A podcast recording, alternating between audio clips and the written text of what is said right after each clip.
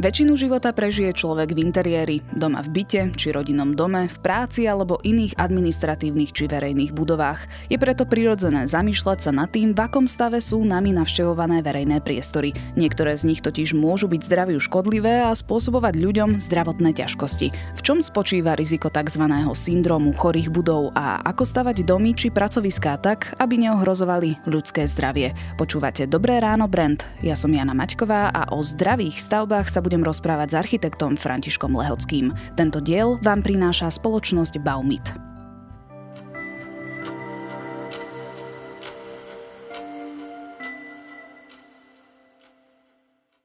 Pán Lehocký, skúsme si na začiatku zaramcovať debatu tým, že si vysvetlíme, čo je ten syndrom chorých budov. No, tak syndrom chorých budov je v podstate definovaný už posledných možno 20-30 rokov, možno aj dlhšie. Ide hlavne o nejaké novšie budovy, kde e, sa začali používať e, nové stavebné materiály, ktoré neboli povedzme z prírodných materiálov. Čiže v minulosti povedzme to bol azbest, ten už teraz není možno až taký problém iba v nejakých starších budovách. A veľakrát je to problém budov, ktoré musia byť nejakým spôsobom riadené veteránom, lebo povedzme to boli veľké nové budovy, administratívne alebo nejaké obchodné centrá a tým, že v podstate tie technológie v minulosti boli také, aké boli, stále sa to vyvíja, tak e, išlo hlavne o nejaké systémy vetrania, klimatizácie, tak tie boli častokrát potom aj zanedbané. A to potom vlastne ľuďom, ktorí v tých budovách či už pracovali alebo bývali, spôsobili rôzne zdravotné problémy. Najčastejšie, najčastejšie sú to povedzme dýchacie problémy, rôzne alergie, kožné problémy, suché oči, proste veľká tam je suchý vzduch kvôli tej klimatizácii. A, a veľakrát tie novšie budovy, ktoré boli stavané v posledných neviem, 40 rokoch možno, možno aj viac, tak e, boli častokrát nejakými experimentami. Neboli tam vlastne veľakrát niektoré veci poodskúšavané a tie budovy boli potom mali následne problémy treba s prehrievaním letným alebo boli nevykuriteľné alebo rôzne takéto problémy. A potom e, sú to povedzme aj vyslovne staršie budovy, ktoré už sú zanedbané možno začiatku 20. storočia, kde už je nejaká problém s vlhkosťou, e, zateká do tých budov, alebo majú nejaké takéto problémy, vzniká tam zase, zase problém s plesňami. Hej. Čiže tiež sú tam potom takéto problémy, čo sa týka hlavne tých alergických reakcií alebo dýchacích problémov. Čiže ak to zhrniem, ide o budovy, kde je používaný nejaký už v súčasnosti nevhodný materiál alebo nejaká technika, prípadne tá architektúra, to postavenie tej stavby nie je vyhovujúce. V podstate áno, alebo je to aj kombinácia povedzme nových materiálov pri starších budovách skombinované s materiálmi, ktoré nie sú vhodné pre tie staršie budovy. Mm-hmm. Čiže povedzme e, veľa problém vznikalo masívnym zateplovaním, e, materiálmi, ktoré pre povedzme staršie budovy nie sú vhodné alebo boli nesprávne kombinované. Keď si zoberiem nejakú tehlovú stavbu, ktorá mala čo 40 cm a zateplili to povedzme 5 cm do polystyrénu, tak e, zákonite tam z hľadiska fyzikálnych zákonitostí toho fungovania tej steny vznikali problémy, že tie steny povedzme začali vlhnúť. Mm-hmm.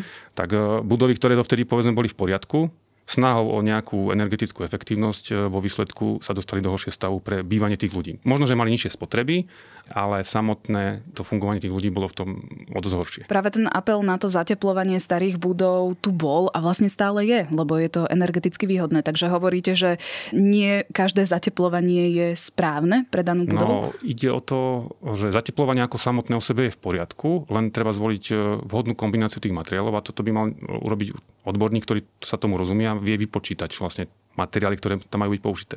Nemôže sa to proste zateplovať e, úplne jednotne. Každú budovu nemôže zatepliť rovnakým spôsobom. Inak sa zatepluje panelák, inak sa zatepluje povedzme stará hlinaná stavba e, niekde na dedine, inak sa zatepluje povedzme nejaká ocelová konštrukcia. Čiže nemalo by sa to proste ako keby prebrať zo stavby na stavbu a tieto problémy vznikali práve v tom, že keď sa to zateplovanie, ako keby u nás na Slovensku, ale proste aj všeobecne v zahraničí začalo presadzovať, tak veľakrát sa proste skopírovalo. Hej. Tuto sa niečo použilo, použijeme to aj my tak. Hej. Alebo kvôli cene sa povedzme paneláky zateplovali veľmi teľkými hrúbkami a tým mm-hmm. pádom tí ľudia mali problémy, lebo tie zateplovacie systémy mali byť oveľa hrubšie. No a z toho potom vznikla fáma, že zateplenie je zlé, hej, lebo proste nám to tu plesnivie, máme tu zlý vzduch, ale to je proste komplexný problém, že, ktorý sa neriešil dostatočne, riešila sa len nejaká čiastková vec a to zateplovanie sa dlhodobo, ako ten trend je taký, že sa dlhodobo tlačí, ale súčasne by sa malo presadzovať aj hlavne vetranie tých budov, lebo keď raz zateplíme, tak problém je, že následne musíme vyriešiť aj správne vetranie, lebo napríklad tie paneláky, dokým neboli zateplené, tak cez ne prefúkovalo. Ľudia síce mali, povedzme, suchý vzduch, museli veľa kúriť, ale prefúkovalo. Následne ich zateplíte, prestane prefúkovať, ale ľudia nemajú návyk na ten nový spôsob vetrania. Musia viac vetrať, alebo doplniť nejaký systém vetrací. Takže tam je ten problém, podľa mňa, ktorý, ktorý není ako riešený komplexne. Vy ste spomínali, že tento syndrom chorých budov sa týka aj starších stavieb. Dá sa niečo urobiť preto, aby sme ich ozdravili? Mm, tak závisí od toho, aký je tam konkrétny problém. Hej. Keď je to problém s nejakou vlhkosťou, tak veľakrát je to problém buď tečie strecha, to relatívne jednoduchý problém, ktorý treba oprať strechu. Ďalší problémom je, že môže byť tá vlhkosť zo zeme. Zmenili sa povedzme za obdobie fungovania tej stavby pomery a začne viac ťahať vlhkosť, čiže buď sa tie budovy podrezávajú, alebo sa musí odkopať stavba a urobiť nejaká drenáž okolo. Čiže závisí to vlastne od toho konkrétneho problému. Práve pri takýchto starších, povedzme tým, že my robíme projekty rodinných domov, tak s tým máme najviac skúseností, preto možno budem viac hovoriť o takýchto stavbách. Tak eh, keď sú nejaké staršie budovy, ktoré mali problém s vlhkosťou a treba ich zateplíte a nevyriešite tento problém, tak vo výsledku sa tá vlhkosť ešte viac hromadí. Mm-hmm. Čiže je tam ešte väčší problém, ako bol predtým. Čiže prioritne by sa malo, mala tá stavba dostať do toho suchého stavu. Lebo toto je asi najväčší problém pri starších budovách, kde je nejaká zvýšená vlhkosť, sú tam nejaké plesne. Keď neberiem do úvahy nejaký nábytok, hej, že je tam starý nábytok, povedzme s, tým adbestom, alebo povedzme také tie administratívne budovy, 60. roky a podobné veci, ktoré sa tu stávali za minulého režimu, tak povedzme veľa sa využívali tie moderné materiály, doskovité, povedzme, kde bol ten azbest, tak uh, tam je najjednoduchšie to vyhádzať, nie? proste zmeniť za nový materiál a zbaviť sa týchto materiálov. Ale dá sa to? Nepoškodí sa tá stavba náhodou? Keď je to iba nejaký obklad, väčšinou, väčšinou to bol práve obkladový materiál, mm-hmm. interiérový, hej, takže ten není problém vymeniť. Ak je to nejaká montovaná stavba, tak tam už je skôr na zváženie, či ju kompletne ne, nezrušiť ako tú stavbu. Ak teda sa vrátime k tým bytom alebo rodinným domom, sú tu presne, že staré paneláky, ktoré majú 50-60 rokov, staré rodinné domy, tiež niekoľko desaťročia, niekoľko generácií možno predávaných z rodiny na rodinu. Ako môžem ja, ako bežný človek, ktorý teda nemá stavebné ani architektonické vzdelanie, prispieť k zdravšiemu bývaniu v takýchto priestoroch? Z tých skúseností, čo my, keď aj komunikujeme s ľuďmi, ktorí bývali v panelákoch, bývajú v panelákoch a chcú ísť povedzme do rodinného domu, tak veľakrát problém e, tých panelákov v súčasnosti je, že povedzme v zime tam majú hlavne suchý vzduch. Tým prefukovaním, tým, že ten panelák deravý, je, že netesné okná. Teraz už sa vo väčšine tie okná vymieniali, ale samotné aj cez tej panely prefukuje, tak v zime, tým, že prefukuje cez ten panelák ten studený zimný vzduch, tak ten interiérový, ten systém vykurovania to musí doháňať musia žhaviť tie domy na nejakých kľudne aj 26 stupňov, čo tiež nie je zdravá teplota. A hlavne tým pádom veľmi suchý ten vzduch. Čiže tuto je ako keby najjednoduchšie riešenie to zateplenie, len následne, následne treba mať doriešený aj ten systém. E, buď si tí ľudia musia zvyknúť na to, že musia zvetrať, lebo dovtedy nemuseli. V podstate im prefukovalo cez tie okná, čiže neboli zvyknutí na to v podstate otvárať okná. Neviem, že každý, ale väčšinou možno to bol tak. A tým pádom nastane problém, že vzniknú tie vlhkosti plesne. Čiže musia si zvyknúť viac vetrať, alebo mať zároveň doriešený systém toho vetrania. Tie možnosti už aj po Bratislave viem, že sa z tých e, bytovkách, hlavne povedzme po diálnici, kde ďalší problém je aj tá hlučnosť od tej diálnice, od letiska, tak sa za, začínajú montovať e, vetracie systémy. Nemusia to byť nejaké centrálne, pod, veľké systémy pre celú budovu, ale proste po jednotlivých bytoch. Hej. Ako si to mám predstaviť? Čo to vlastne je? To je nejaká trúbka, ktorá Môže je... to byť aj systém, ktorý sa dá relatívne využiť, že tie bytovky už majú povedzme vetracie šachty a majú v nich ventilátory a len sa domontujú do fasády otvory a tým pádom vlastne, e, keď sa vymenia tie ventilátory za kvalitnejšie, ktoré sú nejakým, nejakou formou riadené, tak e, vy riadeným spôsobom, množstvom, ten ventilátor je povedzme non-stop, prípadne ho zvyšujete v kúpeľni počas sprchovania alebo potom ide do nižší otáčok, tak v podstate stále ten dom je vetraný cez tie prieduchy pri oknách, povedzme. Čiže netreba tie okná otvárať. A ten prieduch samotný o sebe má povedzme nejaký filter v sebe a nejaký, nejakú akustickú ložku, aby cez neho nebolo počuť. Čiže tá, je to síce diera v stene, ale není cez ňu počuť ako cez otvorené okno. Uh-huh. A toto je v podstate relatívne jednoduchý systém, ktorý sa dá použiť pri tých bytovkách a niektoré tie bytovky už sú týmto spôsobom aj rekonštruované. Není tam nejaká možnosť zásadná energetická úspora, ale práve výrazne sa skvalitní to bývanie tých ľudí. Lebo poprvé sa odbúra tá hlučnosť, znižuje sa trošku aj tá prašnosť, lebo ten filter môže byť aj protiprachový a hlavne ten, dom, ten, ten byt vetraný, čiže nemajú potom následne tie problémy s nejakými plesňami a vlhnutím toho bytu. Uh-huh. Ako je to napríklad s interiérom? Môžem interiérom nastaviť pre seba podmienky, ktoré sú zdraviu prospešné? Napríklad e, nejaké omietky alebo prípadne nábytky, ktoré nemajú v sebe zapušťané nejaké chemické prostriedky? Ten interiér samotný práve na nejakú tú vnútornú mikroklímu, čo sa týka kvality vzduchu, je podľa mňa ten najpodstatnejší lebo väčšinu, väčšinu ľudia poznajú, povedzme, že mám, či je mi teplo, zima, ja neviem, či, či mám prievan, alebo nejaké takéto základné parametre, ale okrem toho ten vzduch má určitú ionizáciu. Sú tam nejaké záporné kladné jóny. Najlepšie sa to vysvetľuje tak, že povedzme, keď idete do lesa, tak ten vzduch je taký svieži. Hej? Alebo pri vodopáde, alebo proste e, pri mori. A v meste, alebo takto povedzme, keby sme boli v priestore, kde je plno počítačov, kde je plno elektroniky, tak v podstate tá elektronika sama o sebe ten vzduch e, likviduje, likviduje tie záporné jóny. Čiže do veľkej miery tú kvalitu vzduchu e, ovplyvňuje aj to množstvo tých jónov, alebo nejaká tá, tá správna kombinácia tých záporných a kladných jónov. A ako ich tam môžem nakombinovať správne? Nakombinovať je to tak, že vyslovene, že neviete si ich vypočítať, koľko nakombinovať, ale vplyv na to majú práve tie plastové materiály, plasté, umelé materiály ich likvidujú a prírodné materiály, keď si to zjednoduše poviem, že ten materiál, ktorý má elektrostatickú, ktorý kope, tak v podstate ich ničí. Čím viac e, má v byte niečo kopne pri nejakom pohybe, že mám ako statickú elektriku, tak tým je pravdepodobnosť, že tá kvalita vzduchu bude horšia. Mm-hmm. Čiže, to, Čiže kovové treba, prvky napríklad. Kovové, plastové, umelé koberce, rôzne umelé obklady, Čiže ideálne mať povedzme drevené podlahy, prírodné omietky, povedzme hlinené omietky alebo vapené omietky, nátery proste nesyntetické, hej, či povedzme nejaké prírodné, keď, keď už má byť nejaké drevo treba natreté v interiéri, tak radšej nejakým prírodným olejom ako nejakou syntetikou. Čiže treba dávať pozor na to vlastne, na čo sú tie farby použité, hej, či môžu majú byť do exteriéru, do interiéru, ak, lebo v exteriéri môžu byť úplne iné, iného zloženia ako v interiéri. Takže týmto si do, do veľkej miery sa dá toto ovplyvňovať. A samozrejme hlavne, hlavne aj údržba. Hej, ako či, čím viac prachu si nechám v tom dome, tým väčšia šanca, že sa mi ten vzduch bude likvidovať. Hej. Takže sobotné čistenie pravidelné by malo byť. Ako, áno, áno, nerad to hovorím, ale áno. Tiež to nemám rád, že treba upratovať. No, spomínali sme vlastne to vetranie a to ma ešte privádza k otázke na správnu teplotu v obytnom priestore, lebo máme tu veľa prípadov, najmä takých tých e, administratívnych verejných budov, verejnej správy, ktoré sa prehrievajú a vždy v lete tí zamestnanci majú príkaz od nejakého generálneho riaditeľa mm, alebo školy, nadriadeného, áno, aj školy, že môžu okolo 12. opustiť e, tú budovu, lebo proste nemajú tam vzduchotechniku alebo klimatizačnú jednotku, ktorá by dokázala fungovať plnohodnotne.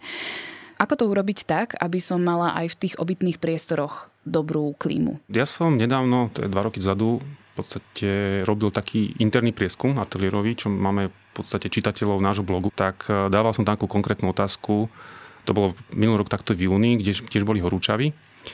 A tá otázka bola, že napíšte mi, akú máte najvyššiu teplotu v spálni teraz v júni a aké máte parametre toho domu a tak ďalej.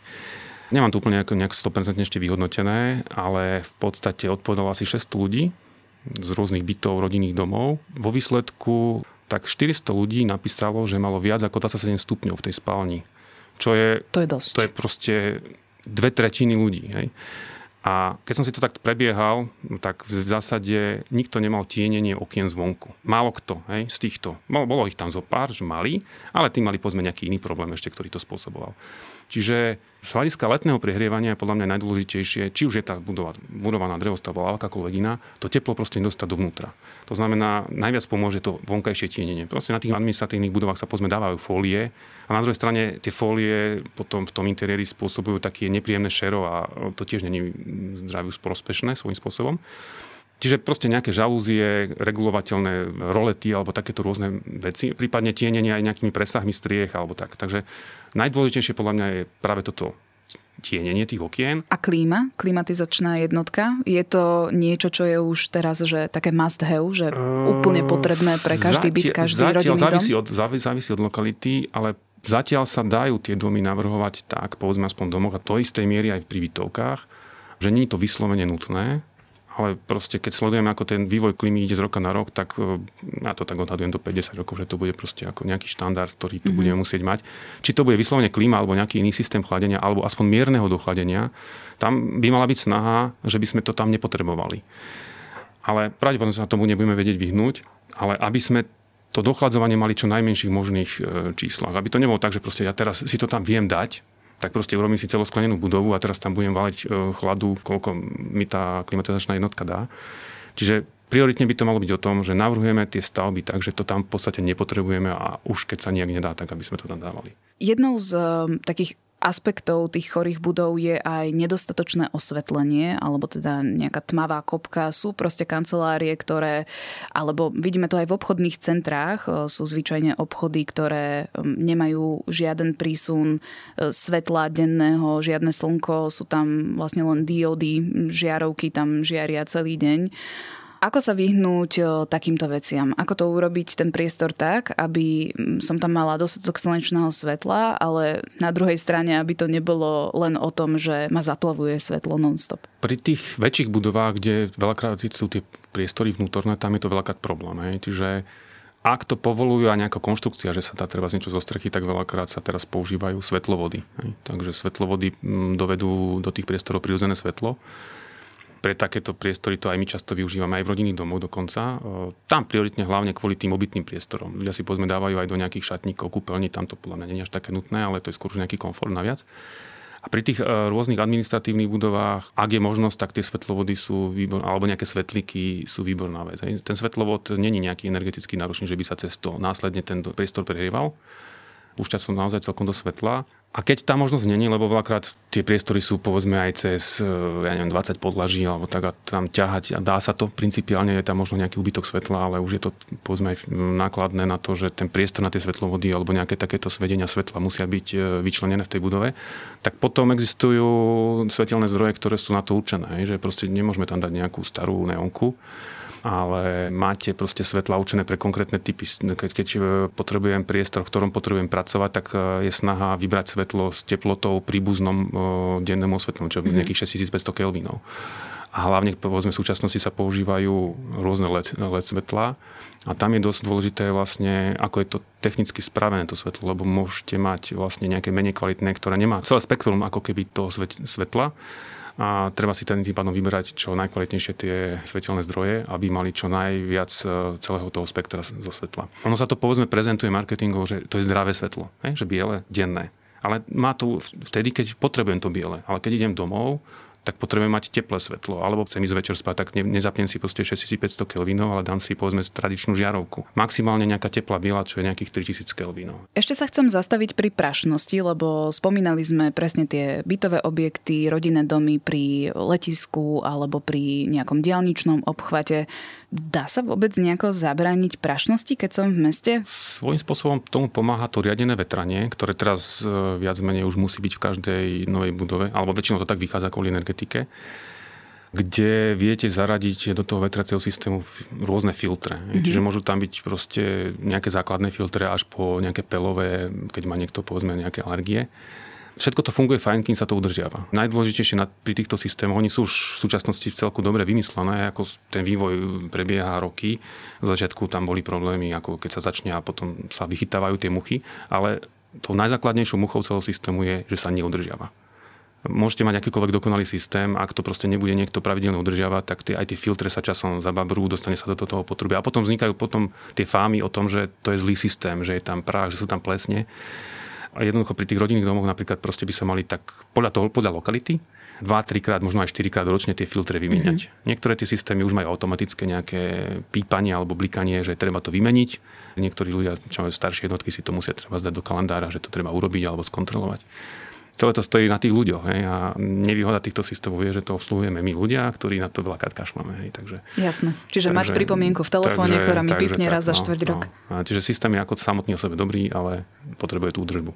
Ale je to tiež 100%, lebo ináč tá prašnosť samotná vzniká aj v tom dome. Hej. Čiže proste praním, upratovaním, donesieme si tam s nejakými oblečením zvonka. Čiže nedá sa povedať, že, že by to od, odstranil 100%. Pomôže to, ale zo skúseností není to taká výrazná pomoc, ako sa povedzme prezentuje marketingov po, po internete. Takže tomu upratovaniu v sobotu sa proste nevyhneme. Mm, asi nie.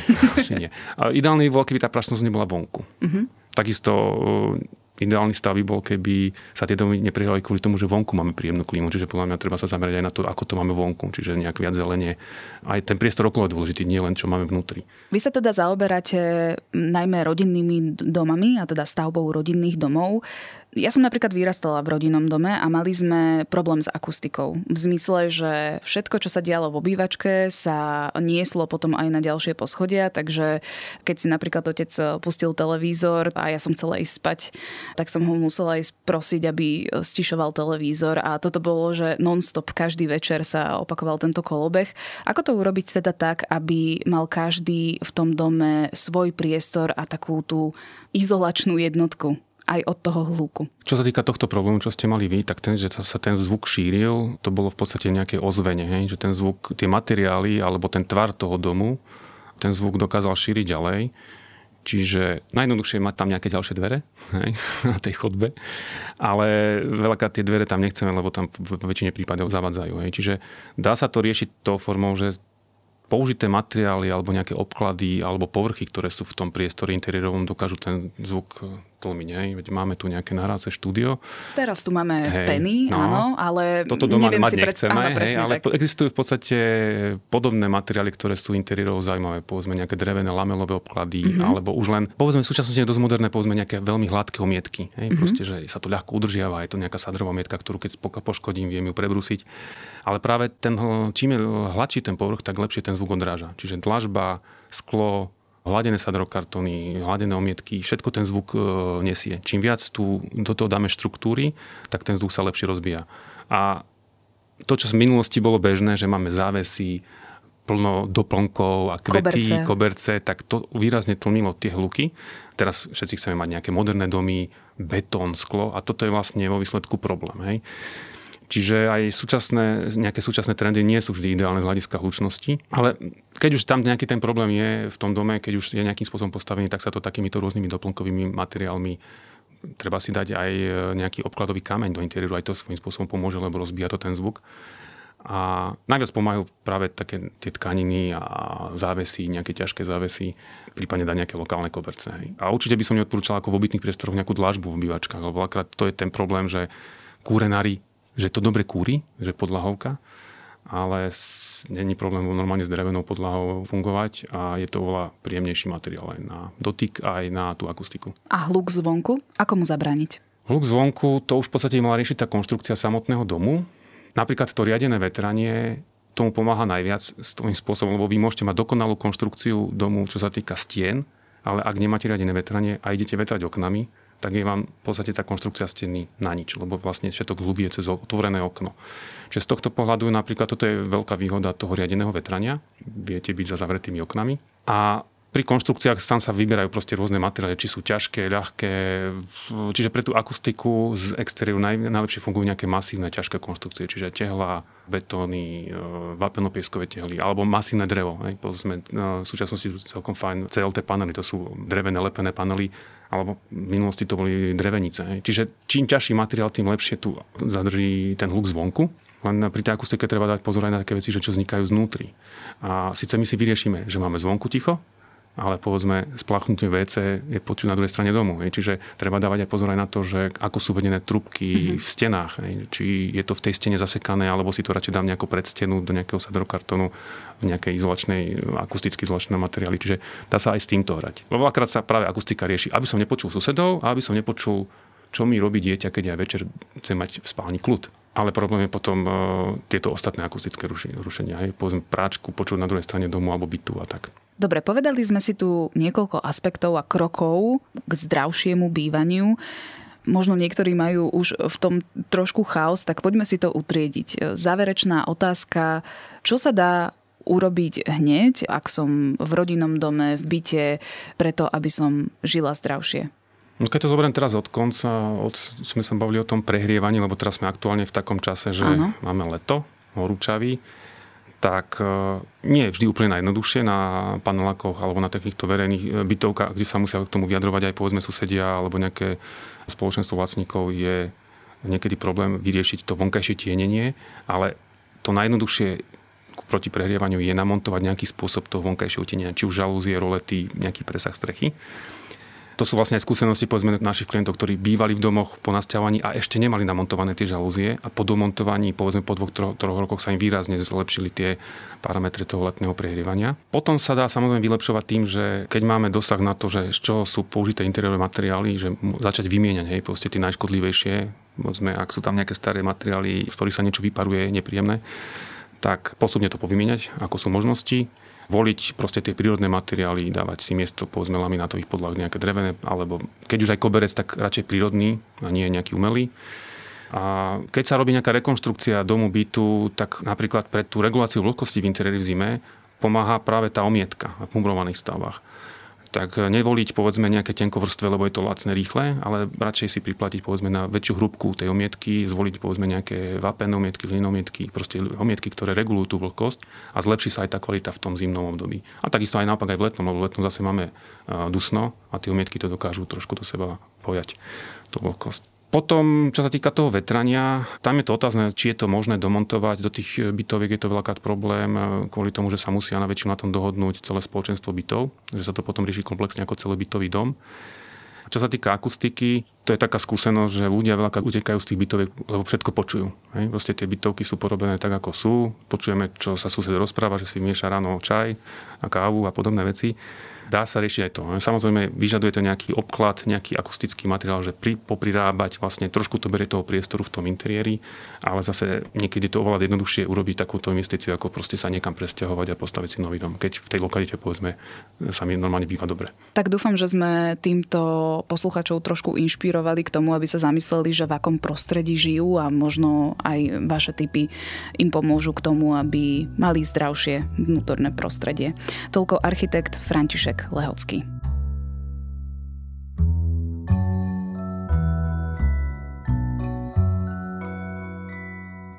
Počúvali ste Dobré ráno brand, ktorý vyšiel s podporou spoločnosti Baumit. Ja som Jana Maťková. Ak nám chcete napísať nejaký komentár alebo pripomienku, pošlite nám mail na dobré ráno zavináč alebo nám napíšte do podcastového klubu Denníka Sme na Facebooku.